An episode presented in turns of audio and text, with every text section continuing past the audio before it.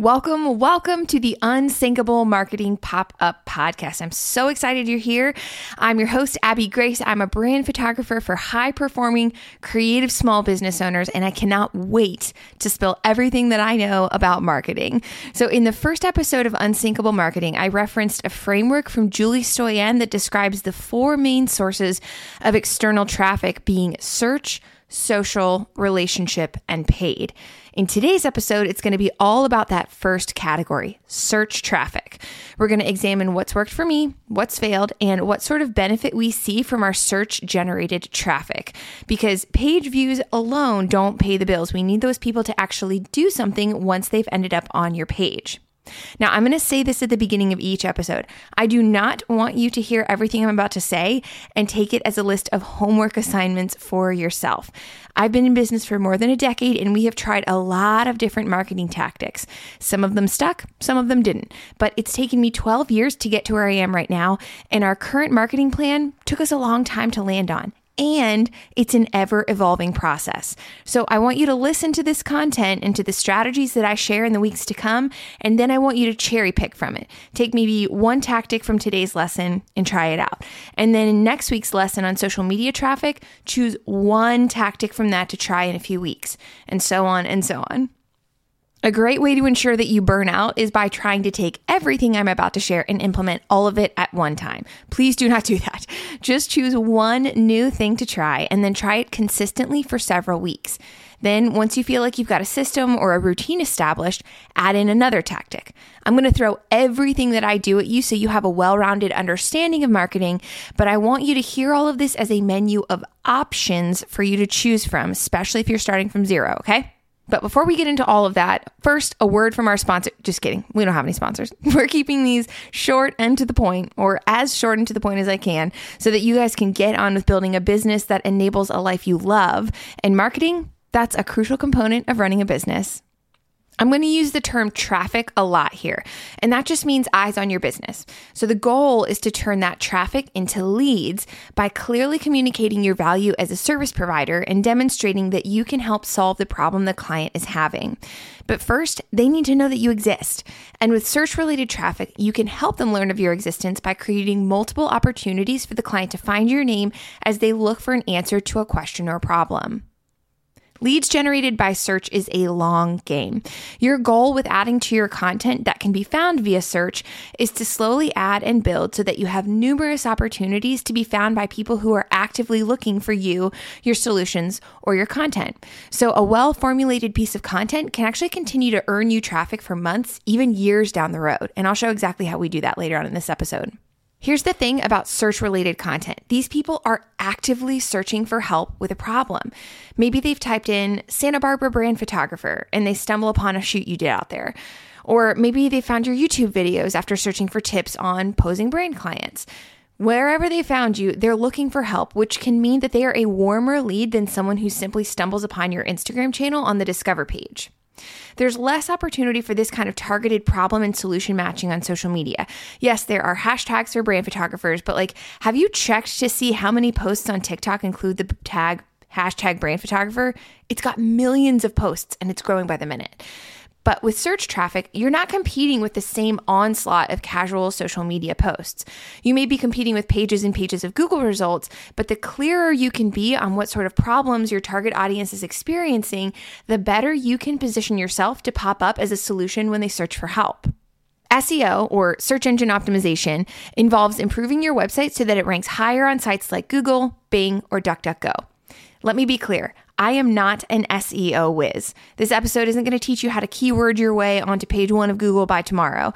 There are SEO experts out there like Myrna Daramy, I'm going to link to her below, who can help you with that kind of thing.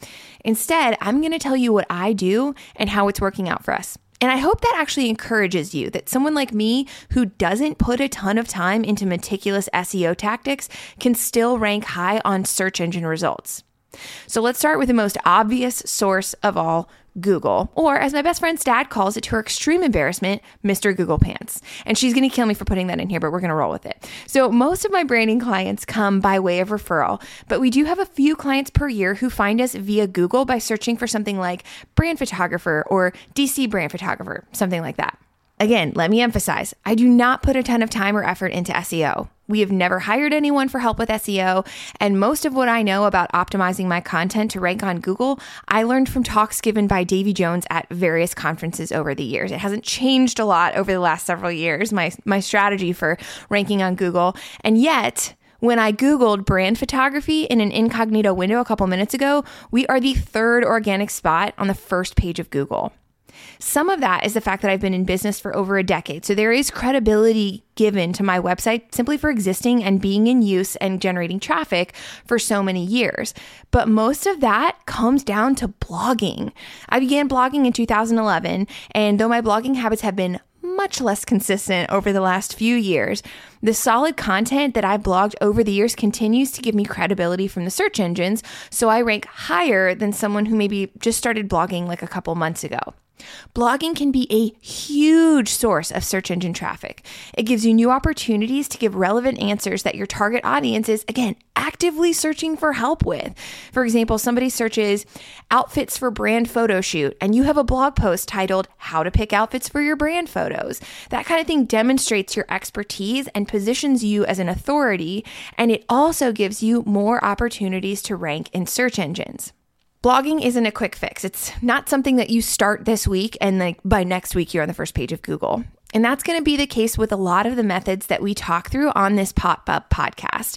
My goal is to help you build a marketing plan that weathers the storm, and that means spreading out your marketing efforts so that your clients are finding your business in numerous places.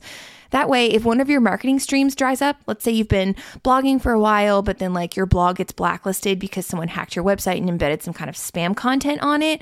If that happens, one of your marketing streams dries up, this means your entire ship isn't in danger because you're simultaneously drawing leads from multiple places. Again, I'm going to give you guys a whole picture of what I do in terms of marketing. I want you to cherry pick from it what works, but I do strongly recommend blogging if you have the option blogging is a really reliable place to start. So, my blog is on WordPress with a custom design by Tonic Site Shop. Side note, love them. If you're in the market for a new website or a blog template, I cannot recommend their work enough.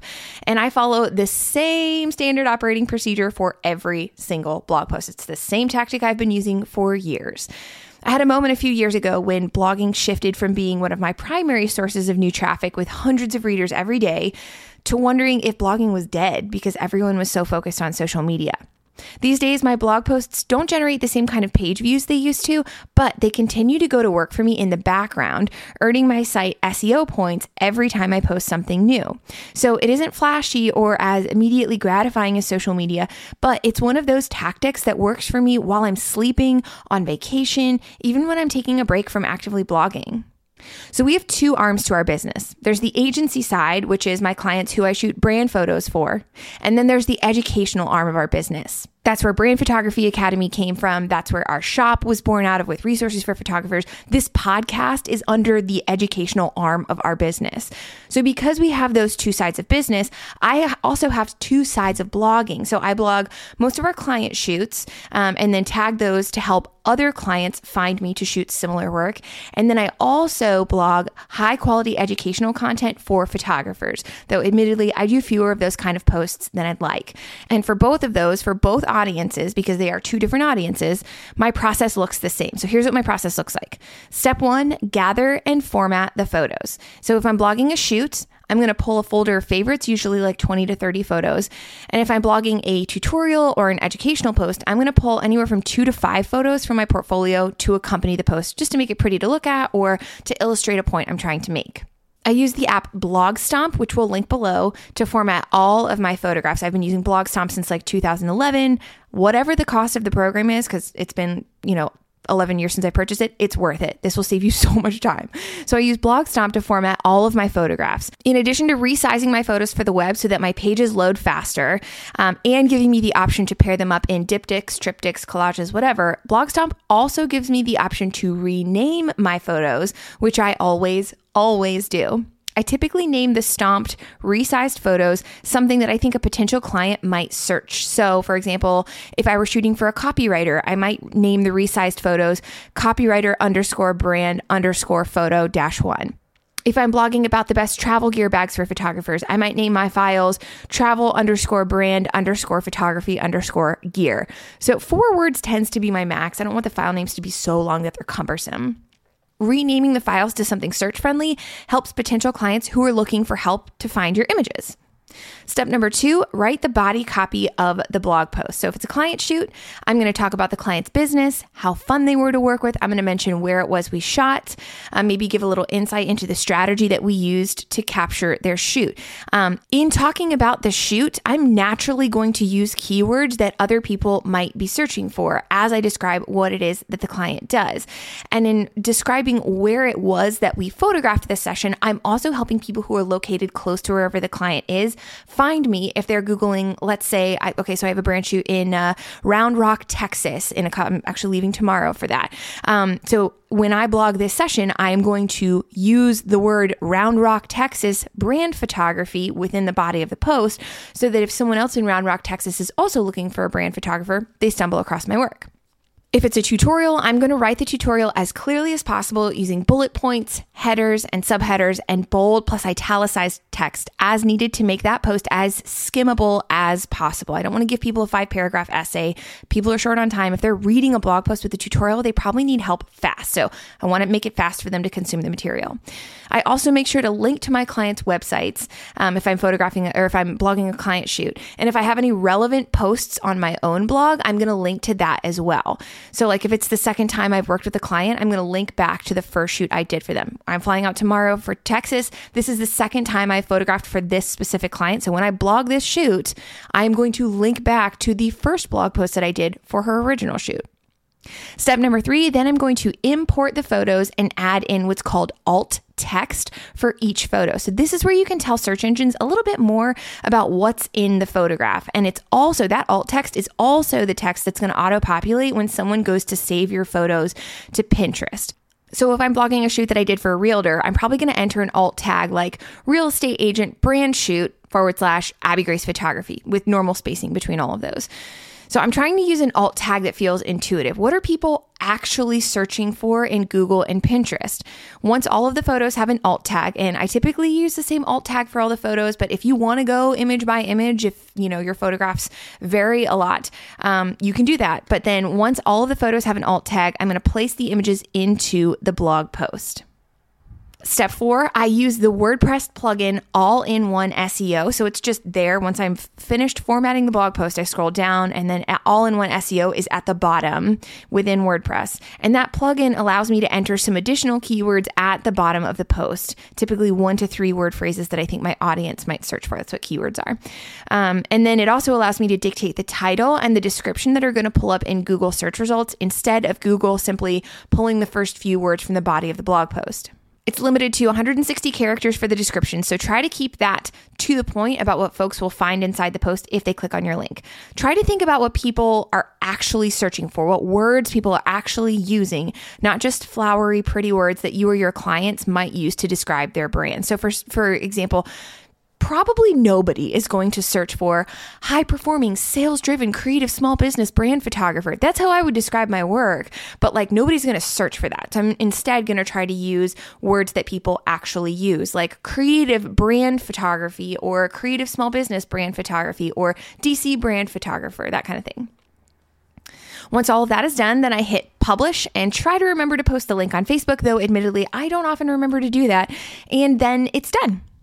If you're new to blogging, start by catching up with old shoots that you have in your archives. Nobody cares if it, you know, was something that you shot 2 years ago, 6 months ago, yesterday. Just put it on your blog so people can find it. So blog 15 to 20 photos from each session, write up a paragraph or two about the clients, their business, and the shoot day, and then include a link back to the client's site. If you are batching these, and by that I mean you're doing like a whole bunch in one sitting, that is how I prefer to do blogs. By the way, it is so much more efficient to just sit down and like format the photos, for like five blog posts and then write the text in one two hour chunk and then pre schedule all of them. So if you're batching them, do not publish them all in one day. You can pre schedule your posts to go live in the future. So if you batch your work, my suggestion is that you space these out to publish every few days so that it looks more consistent to someone new who's visiting your blog.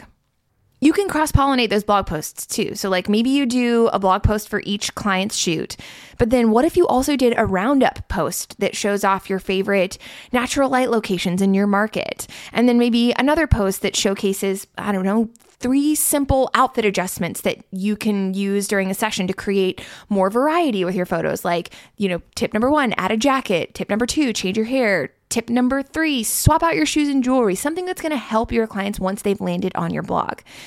If you're struggling to come up with ideas for your blog, think back to the most frequently asked questions from your clients and or followers. Do your people constantly ask for help with choosing a location for their brand shoot? Maybe you can write a post about your four favorite local spots for photographing brand sessions or a series of specific tips on what to look for when choosing a spot, like make sure the location has plenty of natural light, that kind of thing.